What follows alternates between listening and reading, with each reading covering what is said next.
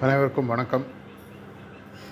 நம்ம சகோதரர் ஒரு கேள்வி கேட்டார். இந்த கேள்வி இன்னும் கிளை கிளை கேள்விகள் நிறையா வரும். அதனால் ஒரு தனித்தனி பதிலாக இருக்கிறதுல மொத்தமாக ஒரு பாட்டாக பாடிடுறேங்க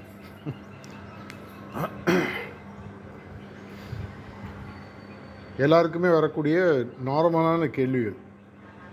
எதற்கு தியானம்? தியானத்தினால் என்ன பலன்? தியானம் செய்யணுமா வேண்டாமா? இதை வந்து ரீசெண்டாக தாஜி வந்து ஒரு சின்ன கேள்வி பதிலாக ஒரு ரெண்டு வாரத்துக்கு முன்னாடி கொடுத்தாரு. அதுலேருந்து ஒரு அவர் ஹிந்தியில் இங்கிலீஷ்னு சொன்னார். அதனுடைய சாராம்சத்தை உங்களுக்கு சில வேறு விஷயமா நான் மாற்றி சொன்னால் உங்கள் கேள்விக்கும் பல பேரோட கேள்விக்கும் பதில் கிடைக்கும். ஆங்கிலத்தில் வந்து பார்த்தீங்கன்னா மனித பிறவிக்கு வந்து பார்த்திங்கன்னா ஹியூமன் பீயிங் அப்படின்னு சொல்லி சொல்லுவாங்க. பீயிங் அப்படின்னா என்ன? ஆங்கிலம் படிச்சிருந்தீங்கன்னா தெரியும். ப்ரெசன்ட் கண்டினியூஸ்னு சொல்லுவாங்க. தொடர்ச்சியாக ஒரே நிலையில் இருத்தல். மழை பெய்து கொண்டிருக்கிறது. நடந்து கொண்டே இருக்கிறது. ஹியூமன் பீயிங் அப்படின்னா நம்ம முதல்ல வந்து ஒரு மனிதனாக இருக்க வேண்டும். இது ஆன்மீகத்திற்கும் மதத்தில் இருக்கக்கூடிய நம்பிக்கையும் சமமே கிடையாது. நம்ம யாரோ ஒருத்தரோட பேசுகிறோம் பழகுறோம் பார்க்குறோம். ரொம்ப ஒரு அவருடைய பேசக்கூடிய வார்த்தைகளும் அவருடைய செயல்களும் நம்ம மனதுக்கு ஒவ்வாத மாதிரி இருந்ததுன்னா அவரை பற்றி வீட்டில் வந்து என்ன சொல்லுவோம்? இவனா ஒரு மனுஷனாக நம்மளே அவங்க நிறைய பேரை பற்றி யோசிச்சிருக்கோம். இது என்ன ஒரு ஈனப்பிறவின்னு தமிழில் சொல்லுவாங்க. ஈனப்பிறவினா என்ன? மனிதனாக பிறந்து மனிதனாக வாழ முடியாமல் அதோட ஒரு இதை நான் விலங்குகளை அவமதிக்கிறதுக்காக சொல்ல வரல. ஆனால் வந்து ஒரு மிருகம் மாதிரி ஏன்டா வாழறேன்னு கேட்பாங்க. மனிதனுக்கும் விலங்குகளுக்கும் விலங்குகளை விட வளர்ச்சியில் வள வளர்ச்சினா இந்த ஓரறிவு ஈரறிவு அந்த விஷயத்தில் சொல்கிறேன் கம்மியாக இருக்கக்கூடிய உயிரினங்களுக்கும் இருக்கக்கூடிய முக்கியமான வித்தியாசம்னு பார்த்தீங்கன்னா நம்மளால் வந்து வெறும் வாழ்வாதாரம்ன்ற விஷயத்தை தாண்டி நம்மளால் வாழ முடியும். வெறும் வாழ்வாதாரம்னா என்ன? எழுந்துக்கிறோம் சாப்பிட்றோம் தூங்குகிறோம் எழுந்துக்கிறோம் சாப்பிட்றோம் தூங்குகிறோம் இனவிருத்தி பண்ணுறோம் ஒரு மிருகம் அதுதானே பண்ணுது. அந்த கூட்டு சேர வேண்டிய நேரத்தில் கூடும். மற்ற நேரத்தில் அது அது பாட்டுக்கு இருக்கும். குழந்தைகள் பிறக்கும் குழந்தைகள் வளரும். எப்பப்போ பசிக்குதோ அப்பப்போ வேட்டையாடும் திரும்பி வரும் தூங்கும். இதுதான் அதனுடைய வாழ்க்கை.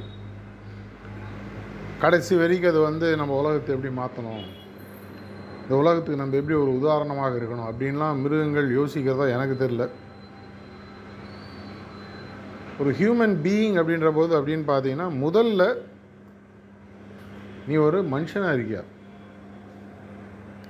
என்னுடைய தன்மைகள் வெறுவென வாழ்வாதாரம் சார்ந்த விஷயமாக இருக்கிறதா? இல்லை ஒரு மனிதன் மாதிரி நான் நடந்துக்கிறேன். மற்றவங்களோட பேசும்போது ஒரு தன்மையாக பேசுவதோ மற்றவர்களை பற்றி ஒரு அக்கறை கொள்வதோ மனிதனுக்குன்னு சில விஷயங்கள் இருக்குது மனிதன்கிட்ட முக்கியமான இரண்டு விஷயங்கள் நம்மளையும் மற்றவங்களையும் பிரியக்கூடிய விஷயம்னு பார்த்தீங்கன்னா எண்ணும் திறமை உணரக்கூடிய திறமை. மிருகங்களுக்கும் மற்ற விஷயங்களுக்கும் உணரக்கூடிய தன்மை இருக்கும். ஆனால் ரொம்ப அது எமோஷ்னல் ரியாக்டிவ் லெவலில் இருக்கும்.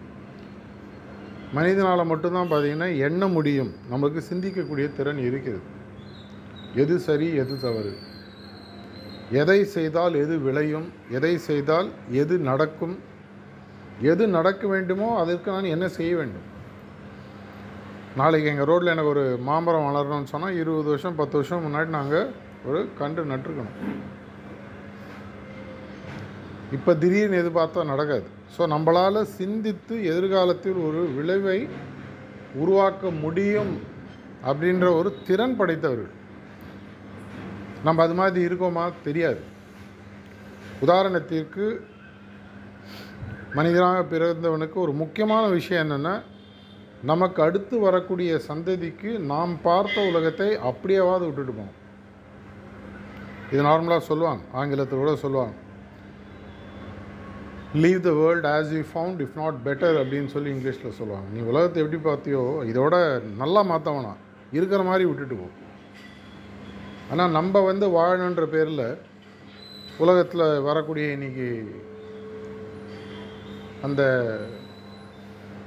இப்போ பார்த்தீங்கன்னா எல்னினோ அப்படின்ட்டு பேப்பரில் புதுசாக போட்டுட்ருக்கோம் தட்பவெப்ப நிலை ரொம்ப ஒரு எக்ஸ்ட்ரீமுக்கு போகக்கூடிய நிலைமைக்கு உலகமே மாறிட்டு வந்திருக்கு. முக்கியமாக தென்னிந்தியா இதனால் பாதிக்கப்பட போதும் ரெண்டு நாள் முன்னாடி நான் பேப்பரில் பார்த்தேன். இதை உருவாக்கினது யார்? ஐயாயிரம் பத்தாயிரம் வருஷம் முன்னாடி ஒழுங்காக தானே இருந்தது உலகம். சீதோஷம் அந்த இது சொல்லுவாங்க வெதர் சேஞ்சஸ் இதெல்லாம் பார்த்தீங்கன்னா நல்லா ஒழுங்காக தான் இருந்தது. அப்படின்னா எங்கே பிரச்சனை வந்தது? நம்ம வந்து நம்மளுடைய வாழ்வாதாரத்துக்காக சுத்திரை எல்லாத்தையும் அழித்து அதன் மூலமாக அடுத்து வரக்கூடிய சந்ததிக்கு இப்போ இருக்கக்கூடிய உலகத்தை இன்னும் மோசமான நிலைக்கு விட்டு செல்கிறோம். யாரையும் நான் வந்து தனியாக சொல்ல எல்லோரும் சேர்ந்து பண்ணுறது தான் சில பேர் ஒழுங்காக இருக்கும் பல பேர் செய்யக்கூடிய தவறுகள் அடுத்த சந்ததியை பாதிக்கிறது. அப்படின்னா நம்ம முதல்ல மனுஷனாக இருக்குமா? நம்ம ஒரு ஹோட்டலில் போய் சாப்பிட்றோம். எழுந்துவோம் அந்த இடத்த சுத்தமாக விட்டுட்டு போங்க. சர்வர் இருக்கார் க்ளீனர் இருக்காங்க வராங்க அது வேறு விஷயம். இந்த தன்மைகளை முதல்ல வளர்த்துட்டு மனிதனாக இருக்கிறோமா அப்படின்னு சொன்னால் மற்றவர்களை பற்றியும் நான் செய்யக்கூடிய செயல்களினால் உலகத்தில் என்ன விளைவுகள் ஏற்படுதுன்றதை பற்றியும் சிந்திக்கக்கூடிய திறன் இருந்தும் சிந்திக்காமல் இருக்கக்கூடிய திறமை அதை விட்டுட்டு அந்த திறமையை வளர்த்துக்கணும். இதை செய்ய ஆரம்பிக்கும் தான் நீங்கள் ஒரு ஹியூமன் பீயிங்காக இருக்கீங்க. ஒரு மனிதனாக முதல்ல இருக்கீங்க. இன்றைக்கி நம்ம முதல்ல மனிதனாக இருக்கிறோமா? மனிதனை விட தாழ்வான நிலையில் இருக்கக்கூடிய ஒரு விலங்கினத்தையோ அதை விட குறைவாக இருக்கக்கூடிய வெறும் ஜீவாதாருக்காகவே வாழக்கூடிய ஒரு உயிரினமாக இருக்குமான்றது முதல் கேள்வி. இதை புரிய வைக்கக்கூடியது முதல்ல தியானம் என்னும் செயல். தியானத்தில் உங்களுக்கு முதல்ல என்ன வருது? நான் உலகத்தில் முக்கியமான ஆள் கிடையாதுன்றது எனக்கு புரிய ஆரம்பிக்குது எதை நான் ஒரு இடத்துல கை வச்சாலும் செயின் ரியாக்ஷன் சொல்லுவாங்க. இன்றைக்கி மரம் வெட்டுறோம்னு வச்சுக்கோங்க. ஒரு விலங்கினத்தை அழிக்கிறோம். புலியை அழிக்கிறோம். ஏதோ ஒன்று ஒரு பேச்சுக்கு. இயற்கையினுடைய விதின்னு பார்த்தீங்கன்னா எல்லாமே இன்டர் கனெக்டட் ஒன்றை தொட்டால் அடுத்தது அடுத்தது அடுத்தது. அடுத்து டாமினோ எஃபெக்ட்னு இங்கிலீஷில் சொல்லுவாங்க. ஒரு சின்னோண்டு கல்லை தட்டி விடுவோம் முதல்ல சின்ன கல்லாக இருக்கும். அது பக்கத்தில் ஒரு சின்ன ஒரு பெரிய கல் அதுக்கப்புறம் ஒரு பெரிய கல். யூடியூப்பில் ஒரு வீடியோவே இருக்குது ஒரு ஒரு இன்ச்சு ஸ்கொயர் க கல் இப்படி தட்டி விட்டிங்கன்னா ஆறாவது ஸ்டெப்பில் கிட்டத்தட்ட நூறு சதுர அடி பெருசாக இருக்கிற கல் அது போய் தள்ளிவிடும் தட்ப சீ இந்த சீதோஷ நிலைகள்லாம் மாறுறதெல்லாம் பார்த்தீங்கன்னா இதெல்லாம் நம்மளுடைய செயல். இதை நம்ம யோசிக்க ஆரம்பிக்கிறோம். எனக்கு மேலேயும் விஷயங்கள் இருக்குது கடவுள்னு ஒருத்தர் இருக்கார். இல்லை எனக்கு மேலே இயற்கைன்னு ஒன்று இருக்குது இந்த இயற்கை சீற்றமோ இயற்கை சார்ந்த விஷயங்களோ என்னுடைய செயல்களுமாக உருவாகுது. இது நான் ஒழுங்காக இருக்கணும்னா கீழே இருக்கக்கூடிய பல விஷயங்கள் ஒழுங்காக இருக்கணும். ஆங்கிலத்தில் பீஸ்ஃபுல் கோ எக்ஸிஸ்டன்ஸ்னு சொல்லுவாங்க. எல்லோரும் அமைதியாக ஒன்றாக இருக்கு அந்த கால தமிழில் ஒரு படம் வரும் சம்சாரம் அது மின்சாரம். நீ அங்கே நல்லா இருக்கியா நான் இங்கே நல்லா இருக்கேன். எல்லோரும் நல்லா இருந்தால் தான் கூடி வாழ்ந்தால் கூடி நன்மைன்னு சொல்லுவாங்க. இதை மெதுவாக எனக்கு புரிய வைக்கிறது. நான் வந்து ஒன்றுமே கிடையாது. நான் ரெண்டு நாள் முன்னாடி இப்போ காத்தால ஒரு இடத்துல சொல்லிட்டேன். நேஷ்னல் ஜியோகிராஃபிக்கில் ஒரு சின்னதாக ஒரு ஒரு அண்ட சராசரங்களை பற்றி ஒரு வீடியோ ஒன்று பார்த்தேன். அதில் அவங்க சொல்லக்கூடிய பார்த்தீங்கன்னா டூ ட்ரில்லியன் கேலக்ஸிஸ் இருக்குன்றாங்க. நம்ம சூரியன் இருக்கிறது ஒன்று இதெல்லாம் சேர்ந்தது ஒரு கேலக்ஸி பல கேலக்ஸி சேர்ந்தால் அது மில்கிவே இது மாதிரி போயிட்டே இருக்குது இது மாதிரி எண்ணில் அடங்காத விஷயங்கள் இருக்குது பிரபஞ்சத்துடைய எண்ட் டு எண்டு பார்த்தீங்கன்னா ட்ரில்லியன்ஸ் ஆஃப் லைட் இயர்ஸ்னு சொல்லுவாங்க. லைட் இயர்ஸ்னா ஒளி வேகம். ஒளியால் எவ்வளோ தூரம் போக முடியுதோ அந்த டிஸ்டன்ஸை வச்சு ஒரு எண்டுலேருந்து ஒரு எண்டு பார்த்து சொல்கிறாங்க இது எல்லாத்துலேயும் நான் வந்து ஆக்சுவலாக என்னென்னு பார்த்தீங்கன்னா ஒரு தூசி கூட கிடையாது. உலகமே ஒரு தூசி கிடையாது. அதில் நான் அதை விட ஒரு கேவலமான ஒரு தூசி. ஆனால் நம்ம அப்படி வாழறோமா? இல்லை. என்னுடைய வாழ்வாதாரத்திற்காக மற்றவங்களையும் நான் அழிப்பதற்கோ கொல்லுவதற்கோ இல்லை அவன் போனாலும் நான் நல்லா இருக்கேன்ல. இப்போ கூட நான் சாஸ்திரா யூனிவர்சிட்டியில் பேசணும்னு சொல்லிட்டு வந்தேன். உலகத்தில் நடக்கக்கூடிய எல்லா விஷயங்களுமே ஒரு நியூஸாகவோ ஜாலியாக வரும் அது நமக்கு நடக்கிற வரைக்கும். டிவியில் பார்க்குறோம் ஓ அந்த ஊரில் ஐம்பது பேர் செத்தானா? ஆ அப்படியா? காசு போடுமா? ஏன் சக்கரை கம்மியாக இருக்குது அடுத்த ரோடில் ராமசாமி குப்சாமி ஆக்ஷன் ஓ அப்படியா? சரி அப்புறம் பார்ப்போம். நம்ம வீட்டுக்குள்ளே நடக்கும்போது தான் அதுவும் பாருங்க கவுளி சொல்லுது. நம்ம வீட்டில் நடக்கும்போது தான் அவங்களுக்கு வழி தெரியும். அது வரைக்கும் அது வந்து வெறும் நியூஸு உலகத்தில் இயற்கையினோட நியதி உலகத்தில் எல்லாருக்கும் என்ன விஷயம் நடந்ததோ அது என்றைக்கு என்னக்கோ ஒரு நாள் நடக்க தான் போகுது. சாவு உட்பட. அப்படின்னா முதல்ல மனிதனாக வாழ கற்றுக்கொள்ளுதல். நான் வந்து இந்த பிரமிடிக்கல் சிஸ்டம் சொல்லுவாங்க ஒரு பிரமிடில் கீழே ஒரு லெவல் அடுத்த லெவல் அடுத்த லெவல் அடுத்த லெவல் மனிதன்றவன் கடவுள் இல்லை இங்கே உட்காரல. நடுவில் எங்கேயோ இருக்கும். இதுக்கு மேலே பல விஷயங்கள் இருக்குது நமக்கு தெரில இதை புரிய வைக்கக்கூடிய உலகத்தை பிரபஞ்சத்தை பிரபஞ்சத்தின் விதிகளை இயற்கையின் விதிகளை எனக்கு புரிய வைக்கக்கூடிய ஒரு விஷயம் முதல்ல ஆன்மீகத்தில் தியானத்தின் மூலமாக நடக்குது. நான் வந்து ஒரு பூச்சியை விட கேவலமான மனுஷன்ற உண்மையை எனக்கு புரிய வைக்க ஆரம்பிச்சு அதனால் அப்படி கேவலமாக நடக்கணும்னு சொல்லாது நான் ஒன்றுமே கிடையாது. ரெண்டாயிரம் வருஷம் முன்னாடி அலெக்சாண்டரு ஆயிரம் வருஷத்துக்கு முன்னாடி ஒரு ராஜராஜ சோழன் இரநூறு வருஷம் முன்னாடி ஆங்கிலேயர்கள் நாற்பது வருஷத்துக்கு முன்னாடி ஐம்பது வருஷம் முன்னாடி ஹிட்லரு. இனி யார்?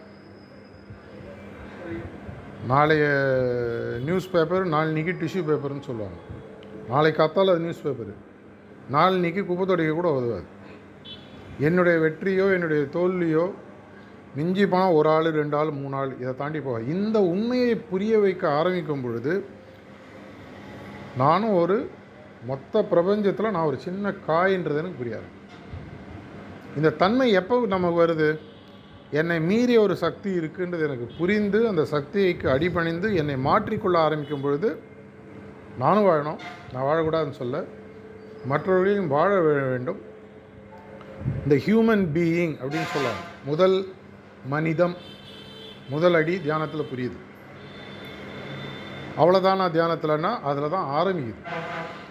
இதை ஒழுங்காக பார்க்காதவங்க வாழ்க்கையில் கீழே போக ஆரம்பிக்கிறாங்க. விலங்கு விலங்கினத்தோட கீழே ஓரறிவு ஈரறிவு அந்த லெவலில் தான் மண் மனுஷன்ற போர்வையில் அதோட கீழே தான் சரி நான் ஒரு ஆறறிவு குடிந்த ப படைத்த மனிதன். அப்படின்னு புரியுமா? அடுத்தது என்ன? உலகத்தில் இருக்கிறதுல உங்களுக்கு வந்து பிடிச்ச ஒரு நாலஞ்சு பேர் யாருன்னு கேட்டால் உங்களுக்கு பிடிச்சவங்க. உங்களை இம்ப்ரெஸ் பண்ணவங்க இல்லை. அநேகமாக நீங்கள் சொல்லக்கூடிய பேர் என்னவாக இருக்கும்? உங்களுக்கு சின்ன வயசில் உங்களுக்கு பிடிச்ச ஒரு டீச்சர் பேர். உங்கள் ரிலேஷன்லேயோ உங்கள் அப்பா அம்மாலேயோ என்ன காரணம்? என்னுடைய மனதிற்கு பிடித்த மாதிரி அவர்கள் நடந்து கொள்கிறார். ஆங்கிலத்தில் ஒரு அருமையான ஒரு கொட்டேஷன் ஒன்று இருக்குது people don't care how much you know till they know how much you care உனக்கு எவ்வளவு அறிவு இருப்பது என்பது எனக்கு முக்கியமல்ல. உனக்கு என் மேல் எவ்வளவு அக்கறை இருக்கிறது என்பது எனக்கு புரியும் வரை. நீ ஐன்ஸ்டனாக கூட இரு. யாராக வேணா இரு. எனக்கு அதை பற்றி கவலையே இல்லை. என் மேலே உனக்கு அக்கறை இருக்கா? என்னை ஒரு மனிதனாக நடத்தி மற்றவர்களை அந்தந்த தரத்தில் நம்ம வைத்து நடக்கக்கூடிய தன்மை மாற்றம் என்னுள் நிகழ்கிறதா? அங்கே தான் மனிதன்றது மனிதாபிமானம் மாறிடுது. இதான் மாஸ்டர் அந்த கொஸ்டின் ஆன்சர் முதல்ல சொன்ன மாதிரி ஒரே லைனில் சொல்லிட்டு போனார். To move from human being to being humane to அடுத்த ஸ்டெப்பு சொல்கிறார் அதுவும் நான் சொல்கிறேன் முதல்ல மனுஷனாக இரு. அடுத்தது மனிதாபிமானம் இருக்கக்கூடிய மனிதனாக உருமாறு. மற்ற மேலே அன்பு செலுத்துறது. ஒன்றும் நஷ்டம் இல்லை. என்னையும் பார்த்துக்கணும் என் வயத்தையும் பார்த்துக்கணும் எனக்கு வீடு கட்டணும் எனக்கு சுகம் இருக்கணும் சொத்து இருக்கணும். ஆனால் மற்றவங்க மனிதாபினத்தை கேட்கும் இந்த இறக்க சுபாவத்தையும் மன்னிக்கு உலகத்திலேயே உங்களுக்கு ரொம்ப பிடிச்சவங்க அநேகமாக நிறைய பேருக்கு அம்மா வரையே நம்ம என்னத்தை போனால் மன்னிப்பாங்க? கடவுளுக்கு கோயிலில் பார்த்தீங்கன்னா அர்ச்சனை பண்ணுவாங்க. அர்ச்சனை பண்ணும்போது அவங்க சொல்லக்கூடிய மந்திரத்தினுடைய அர்த்தங்கள் அது தமிழையோ எந்த மொழியில் சொன்னாலும் கடவுளுடைய குணங்களை விமர்சித்து அர்ச்சனை பண்ணுவாங்க. அதில் என்ன சொல்லுவாங்க? உலகத்தில் இருக்கிற பெரியவர் எல்லோரையும் மன்னிப்பவர் எல்லோரையும் ரட்சிப்பவர் இப்படி தான் மந்திரம் இருக்கும். அது உங்களுக்கு மந்திரம் புரியுதோ புரியலையோ இதுதான் அஷ்டோத்திரமாக இருக்கட்டும் சஹஸ்ரநாமமாக இருக்கட்டும் என்னவாக இருந்தாலும் பார்த்தீங்கன்னா திரும்பி திரும்பி கடவுளின் பெருமைகளை சொல்லி தான் நம்ம பண்ணுறோம் அப்படின்னா என்ன? அந்த பெருமைகளை கொண்டவரை நம்ம கடவுளாக பார்க்குறோம். அந்த விஷயங்கள் அப்படின்னா எங்களுக்குள்ளே நான் கொண்டு வர முடியாதா? இப்போ இந்தியாவில் லாஸ்ட் ஐம்பது அறுபது வருஷம் ரொம்ப எல்லாருக்கும் தெரிஞ்ச பேரும் பார்த்தீங்கன்னா மதர் தெரசான்னு சொல்லுவாங்க. அவங்க என்ன பண்ணாங்க என்ன பண்ணலன்றது வேறு விஷயம். ஆனால் அவங்கள பொறுத்த வரைக்கும் அவங்க பற்றி சொல்லும் பொழுதே அவங்களுடைய அன்புத்தன்மை அன்பு தொடர் நம்ம மனசில் வருது. இதே மாதிரி தான் நமக்கு பிடித்தவங்க. ஏன்னா நல்லா அவங்க பார்த்தா அன்பாக பேசுவாங்கப்பா கனிவாக பேசுவாங்க. என்னை மரியாதையாக நடத்துவாங்க என்னை மனுஷனாக நடத்துவாங்க. ஒரு நாய் பூனைகிட்ட கூட அவங்க அன்பாக இருப்பாங்க. இப்படி தான் நம்ம எல்லோரையும் பேசுவோம். அதனால தான் இங்கிலீஷில் சொல்லுவாங்க ஒரு மனிதனுடைய தன்மையை விவரிக்கும் போது அவனுடைய இதயத்தை சேர்ந்து விவரிக்கிறோம். Stone hearted cold hearted warm hearted கல் மாதிரி மனுஷன் இல்லை ஒரு தங்கமான மனுஷன் அவனுடைய இதயத்தின் தன்மையை சொல்லுவோம் அந்த இதயத்தின் தன்மைகளை என்னுள் வளர்த்து கொள்வதற்கு தியானம் உதவுகிறது ஹியூமன்லேருந்து ஹியூமேன் மனிதனிலிருந்து மனிதாபிமானம் கொண்ட பிறவியாக மாற ஆரம்பிக்கிறது. இதை தொடர்ச்சியாக நீங்கள் செய்ய ஆரம்பிக்கும் பொழுது அவதார புருஷர்களாக இருக்கட்டும் மத குருமார்களாக இருக்கட்டும் அவங்கள மற்றவங்க என்ன பார்க்க ஆரம்பிக்கிறாங்க? அவங்கள்ட்ட கடவுள் தன்மையை பார்க்க ஆரம்பிக்கிறாங்க. எனக்கு உண்மையாக கடவுளை பார்க்கக்கூடிய அருகதை எல்லாருக்கும் மேபி இருக்கிறது இல்லை. அப்பேற்பட்ட விவேகானந்தருக்கு கடவுளை பார்க்க முடியலன்னு பரமஹம்சிட்ட போய் சண்டை போடுறார். எனக்கு கடவுளை காட்டுன்றார். கடவுள் தன்மையை தான் காட்ட முடியுன்றதை அவர் புரிய வைக்கிறார். கடவுள் தன்மையை உணர முடியும். கடவுளின் உண்மையான தன்மை என்பதை உணர்ந்ததுக்கப்புறம் அந்த தன்மைகளை என்கிட்ட நான் கொண்டு வரும்பொழுது என்ன உலகம் கடவுள் தன்மை கொடுத்தோம் என்ன? எனக்கு அது தெரியாது. ஆனால் மற்றவங்க அதை பார்க்க ஆரம்பிக்கிறாங்க. ஸோ ஹியூமன்லேருந்து ஹியூமன்லேருந்து டிவைன் மனிதம் மனிதாபிமானம் தெய்வத்தன்மை. தெய்வத்தன்மைனா நான் ஒன்று ஒரு கடவுளாக மாதிரி எனக்கு செலவைக்கிறதுன்னு இல்லை. உண்மையான கடவுள் தன்மை என்னது? தூய அன்புன்னு சொல்லி சொல்லுவாங்க. நேத்திக்கு முந்தா நேத்தி கூட ஒரு யூடியூப்பில் ஒரு வீடியோ பார்த்துட்டு ஒரு ஆள் ஒரு ஒரு மாதத்துக்கு முன்னாடி நியர் டெத் எக்ஸ்பீரியன்ஸுன்னு சொல்லுவாங்க. நியர் டெத் எக்ஸ்பீரியன்ஸ் சாவு டாக்டர்லாம் செத்துட்டாங்கன்னு சொல்லிட்டாங்க. அப்புறம் ஒரு ஒன் ஹவர் கழிச்சு திடீர்னு போயிடுச்சு வெளியில் வர்றாரு. அவருடைய ஒரு இன்டர்வியூ பார்த்துருந்தேன் அவர் என்ன சொல்கிறாரு செத்துட்டான். எனக்கு தெரியுது என்னோடய உடலை விட்டு நான் வெளியில் போகிறேன் பார்க்குறேன். டாக்டர்லாம் என்னை குத்தி ரெடி பண்ணுறான் என்னால் முடியலை. போயிட்டே இருக்கேன். திடீர்னு ஒரு ஒளி வெள்ளம் தெரிகிறது. அந்த ஒளி வெள்ளத்தில் நான் ஒளியை பார்க்கவில்லை. பூரண அன்பை பார்த்தேன். இவ்வளோ நாளாக எனக்கு கடவுள் நம்பிக்கை எந்த விதமான விஷயங்களும் இல்லை. அது பார்த்ததுக்கப்புறம் திடீர்னு ஏதோ ஒரு காரணத்தினால அவர் உயிர் பிழைச்சிடுறாரு. வந்த உடனே அவர் எல்லாருக்கும் சொல்கிறாரு அன்புனா என்னன்றதை நான் உணர்ந்தேன். கடவுள்னா அன்புன்றது எனக்கு உண்மையாக புரிந்ததுன்னு அவர் சொல்கிறார் அவர் ஒரு கிறிஸ்டின் ஃபெய்த்தை சார்ந்தவர். அது முக்கியமான விஷயம் அல்ல. ஸோ இந்த மூணாவது லெவலுக்கு போகிறது தான். இன்றைக்கி உலகத்தில் இருக்கிறவங்க எல்லாருமே ஒரு அன்பினுடைய தன்மையுடன் எல்லாம் வாழ ஆரம்பிச்சிட்டாங்கன்னா ரொம்ப நல்ல இடமா இருக்கும்ல உலகத்தில். உங்கள் வீட்டில் உள்ள பொங்கட்டும். அது தங்க பாத்திரத்தில் பொங்கட்டும் வெள்ளி பாத்திரத்தில் பொங்கட்டும் வைடூரியத்தில் பொங்கட்டும் தப்பு இல்லை. மற்றவங்க வீட்லேயும் இலை பொங்குறதுக்கோ நீ உலகத்தில் இருக்கக்கூடிய பெரிய வியாதி என்ன நான் நாலு நாள் முன்னாடி என் ஃப்ரெண்டு ஒருத்தர் ஒரு ஆர்டிக்கிள் ஒன்று நினச்சார் எல்லாமே நீ வாட்ஸ்அப்பில் தான் வருது. உலகத்தில் பார்த்தீங்கன்னா கிட்டத்தட்ட ஒரு வீடு கட்டுறதுக்கு ஒரு எல்லாருக்கும் வீடு கட்டி கொடுக்கறதுக்கு ஒரு ஆயிரம் கோடி செலவாகுன்னு வச்சுக்கோங்க ஒரு பேச்சு. உலகத்தில் இருக்க அனைவருக்கும் ஒரு வீடை கட்டி கொடுத்து ஒரு எலக்ட்ரிசிட்டி ஒரு தண்ணி செட் பண்ணுறது ஒரு ஆயிரம் கோடி ஆகும்னு சொன்னால் ஒரு வருஷத்துக்கு உலகத்தில் சண்டை போடுறதுக்கு கிட்டத்தட்ட நூறு ஆயிரம் கோடி செலவழிக்கிறாங்க அதாவது ஒரு ரூபா இருந்தால் ஒரு மனுஷனுடைய பிரச்சனையை சால்வ் பண்ண முடியும். ஆனால் நூறுரூபா ஒருத்தனை ஒருத்தனை சுட்டுக்கிறதுக்கு செலவழிக்கிறாங்க இதுதான் புத்திசாலித்தனமா இதுதான் வாழ்க்கையானு ஃபார்வர்ட் அவர் யாரோ இருந்து என்னை ஃபார்வர்ட் பண்ணார். ஆனால் இதுலேருந்து என்ன தெரியுது? உலகத்தில் இருக்கிற எல்லாரையுமே நான் வந்து இப்போ உலகத்தை நீங்கள் வெளியிலேருந்து மேலேருந்து அந்த ஃபோட்டோ சேட்டலைட் இமேஜ்லாம் பார்த்தீங்கன்னா ஒரு நாட்டுக்கு இன்னொரு நாட்டுக்கும் பார்டர்லாம் தெரியாது. இந்தியா பாகிஸ்தான் பார்டர் தெரியுமா? ரஷ்யா யுக்ரைன் பார்டர் தெரியுமா? ஒன்றும் தெரியும் மேலேருந்து பார்த்தீங்கன்னா இது ஒரு உலகம். ஒரு பறவை ஒரு நாட்டிலேருந்து இன்னொரு சைபீரியாவிலேருந்து ஆறாயிரம் கிலோமீட்டர் பறந்து செங்கல்பட்டுக்கிட்ட வருது வருஷா வருஷம். அது பாஸ்போர்ட் வச்சுருக்கா வீசா வச்சுருக்கா யாராவது கேட்குறாங்களா அங்கே இருக்கிற பறவைகள் கேட்குதா நீ ஏன்டா சைபீரியில் நீங்கள் வரேன் திரும்போ? உனக்கு என் மொழி தெரியாது நாடு தெரியாது நான் சொல்கிறது எல்லாரும் ஒத்துக்கக்கூடிய பக்குவம். அந்த தன்மை நமக்கு வந்து எல்லோரும் அந்த காலத்தில் முத்துராமன் படம் நாற்பது வருஷத்துக்கு முன்னாடி ரொம்ப ஃபேமஸ் எல்லோரும் மனிதர்களேன்னு ஒரு படம் வந்தது. கிளைமேக்ஸில் ஃபைனில் யோ என்ன தான் அடிச்சு குத்தினாலும் கட்சியில் நம்மளாம் மனுஷன். இந்த தன்மையை உணர்ந்து மனிதாபிமானத்தையும் தாண்டி தெய்வ நிலையை உணர்ந்து அதை போல் வாழுது இது மாதிரி அத்தனை பேர் வாழ முடியுமான தியரிட்டிக்கலி முடியும். வாழ்ந்தவர்கள் பல பேர் இருக்காங்க. இந்த பல குருமார்கள் வாழ்ந்தவர்கள் காட்டிய வழி தான் நீ மதமாக மாறிடும் கிறிஸ்டியானிட்டி எடுத்தீங்கன்னா அவர் என்ன சொல்லி கொடுத்தாரு? அன்பு கம்பேஷன் சொல்லி கொடுத்தாரு. ப்ராஃபிட் என்ன சொல்லி கொடுத்ததாக சொல்கிறாங்க பிரதர்ஹுட் எல்லோரும் அண்ணன் தம்பிகள் போல் சகோதர சகோதரிகள் போல் பாவித்து பழகுங்கள் அவர் சொன்னார். இன்னைக்கு எப்படி உலகம் இருக்குது? வேறு விஷயம். நம்மளுடைய குருநாதர்கள் என்ன சொல்கிறாங்க எல்லோரும் ஒன்றே. இதை உணர்ந்து கொண்டு வாழுங்கள்னு சொல்லி நம்மளுடைய யூனிட்டி நம்மளுடைய ராஜி அடிக்கடி சொல்கிறார் இதையெல்லாம் புரிய வைத்து என் மனதில் தெளிவை கொண்டு வரணும்னா ஒரு நாளில் வராது. நான் இப்போ பேசி முடிச்சோம் நீங்களாம் கடவுள் தன்மையோட மாறிடுவீங்களா? மாறலாம். நான் வாய்ப்புகள் கம்மி. அப்படின்னா நான் என்ன பண்ணணும்? கடவுள் தன்மையை என்னுள் கொண்டு வருவதற்கு எதை செய்ய வேண்டுமோ அதை நான் செய்ய ஆரம்பிக்க வேண்டும். தியானம் என்பது முதல் படி. ஓ இனி ஸ்கூலுக்கே போகாத பையன் ஃபஸ்ட் ஸ்டாண்டர்ட் படிச்சுட்டு முதல் நாளே சாயங்காலம் வீட்டில் வந்து அம்மா நான் நீ சொன்ன மாதிரி ஸ்கூலுக்கு போய்ட்டு எனக்கு சாயங்காலம் கலெக்டர் வேலை கிடைக்குமா? நான் என்ன பதில் சொல்லுவீங்க தட்டி கொடுத்து இல்லைப்பா இன்னும் கொஞ்ச நாள் ஆகும். இன்னும் கொஞ்சம் படி இன்னும் கொஞ்சம் படி இன்னும் கொஞ்சம் படி. ஒரு இருபது வயசு கிராஜுவேஷன் முடிச்சுட்டு வந்தபோது அவன் ப்ரிலிமினரிஸு ரெடியாகி ஃபைனலாக கலெக்டர் ஆகிறான் ஆகலாம். அதுக்கு நான் அவனை நீ தர மாட்டேன்னு முதல் நாளே சொல்ல முடியுமா? யாருக்கும் தெரியாது. தியானத்தில் ஆரம்பிப்பவர்களும் சரி பல நாள் தியானத்தில் இருப்பவர்களுக்கும் சரி உங்கள் மனதிற்குள் ஒரு நாளைக்கு உங்களுக்கு தெரியும்.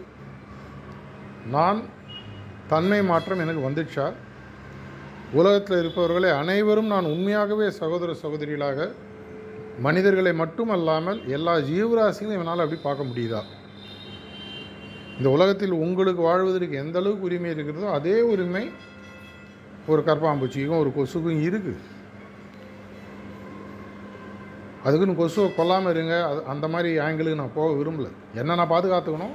அதனோட வாழ்க்கை எது போகணும். அது ஒரு லெவலுக்கு மேலே தாண்டும் போது அந்த கான்ஃப்ளிக்ட் வரும்போது தான் வருது இல்லையா? இதை எல்லாத்தையும் எனக்கு புரிய வைக்கக்கூடிய ஒரு அருமையான முதல் வகுப்பு தியானன்றது போக போக இன்னும் பல படிகள் இருக்குது இது நமக்கு புரிய ஆரம்பிக்கும் போது நமக்கு முக்கியமாக என்ன புரியுது? மனிதம்னா என்ன? மனிதாபிமானம்னா என்ன? இதை தாண்டி தெய்வத்தன்மைனா என்னன்றது முதல் தியரிட்டிக்கலாக புரியுது. ஒரு ஆஸ்ட்ரோ ஃபிசிசிஸ்ட் இருக்காருன்னா முதல்ல ராக்கெட் எப்படி விடணுன்றது பேப்பரில் அவங்களுக்கு சொல்லி தருவாங்க. அவர் ஃபைனலாக வந்து ராக்கெட் விடுறதுக்கு அஞ்சு பத்து இருபது வருஷம் ஆகலாம். ஒரு அப்துல் கலாமையா முதல் நாளே அவர் வந்து ராக்கெட் சயின்டிஸ்டாக வரல. படித்தார் அது மெதுவாக ப்ராக்டிஸ் பண்ணுறாரு படம்லாம் கூட பார்த்துருப்பீங்க. ஃபைனலி ஒரு லெவலில் வரும்போது ராக்கெட் சயின்டிஸ்டாக மாறுறாரு. அந்த நிலை எல்லாராலையும் கொண்டு வர முடியும். அதற்கான ஒரு பாலப்பாடம் தான் நம்ம பண்ணுறது பாலப்பாடத்தில் படித்தோன்னா அடுத்த சிலபஸ் கொடுப்பாங்க. அடுத்தது என்ன? அடுத்தது என்ன? அடுத்தது என்ன? எந்த படிப்பையும் முழுசாக கரைச்சி முடித்தவன் கிடையாது. உலகத்தில் நான் எல்லா சப்ஜெக்ட்டும் தெரிஞ்சுவேன் அப்படின்னு யாராக இருக்க முடியுமா? இருக்க முடியாது. ஒரு ஃபிசிக்ஸ்னு ஒரு சப்ஜெக்டே எடுத்துக்கணும். ஃபிசிக்ஸுன்ற சப்ஜெக்டில் எல்லாரும் எல்லாம் தெரிஞ்ச ஃபிசிக்ஸ் யாராக இருக்க முடியுமா? முடியாது. பிஎஸ்சின்னு சொல்கிறாங்க அந்த இடத்துக்கு வரும்பொழுது ஒரு துறையிலேயே பார்த்தீங்கன்னா இரண்டாயிரம் மூவாயிரம் டாப்பிக்கில் டாக்டரேட் பண்ணுறாங்க நீ எதில் பார்ப்பண்ணா இந்த சப்ஜெக்ட்டு நீ எது பண்ணா இந்த சப்ஜெக்ட்டு அதில் இன்னும் பிரியுது. டாக்டர் முதல்ல எம்பிபிஎஸ்ஸு மேலே வரும்போது பாருங்கள் ஸ்பெஷலிஸ்ட்டு போனில் போனதுக்கப்புறம் போன்லேயே வெவ்வேறமான ஸ்பெஷலிஸ்ட் இருக்காங்க. நான் வந்து கழுத்தும் கழுத்து சார்ந்த எலும்புகளை தான் பார்ப்பேன். கீழே பார்க்க மாட்டேன். இவன் ஆக்சுவலாக ஸ்பெஷலிஸ்ட் தான் இருக்காங்க அதை போன்று நம்மளுடைய நிலையும் மாற ஆரம்பிக்கும். அதனால் தியானத்தினால் என்ன கிடைக்கும் அப்படின்னா புத்தர் சொன்ன மாதிரி முதல்ல சொல்லலாம். தியானத்தினால் என்ன கிடைக்குன்னு எனக்கு தெரியாது. ஆனால் என்ன இழப்பேன்றது எனக்கு தெரியும்னார். என்னுடைய கேவலமான தன்மைகள் மற்றவர்கள் மேல் இருக்கக்கூடிய பொறாமை மற்றவர்கள் மேல் இருக்கக்கூடிய வெறுப்பு அகங்காரம் இதெல்லாம் குறைந்து முதல்ல மனிதனாக மாறக்கூடிய தன்மை எனக்கு கிடைச்சதும் புத்தர் சொன்னார். இந்த பதில் தான் என்னாலையும் சொல்ல முடியும். இதோடு நான் முடிச்சது சார் உங்களுடைய எக்ஸ்பீரியன்ஸ்